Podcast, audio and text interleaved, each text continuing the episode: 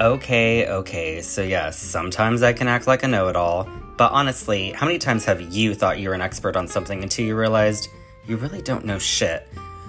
So I've been given a few slices of a humble pie in my life, and we're all doing the best we can, but sometimes you just gotta ask yourself, what the hell do I know?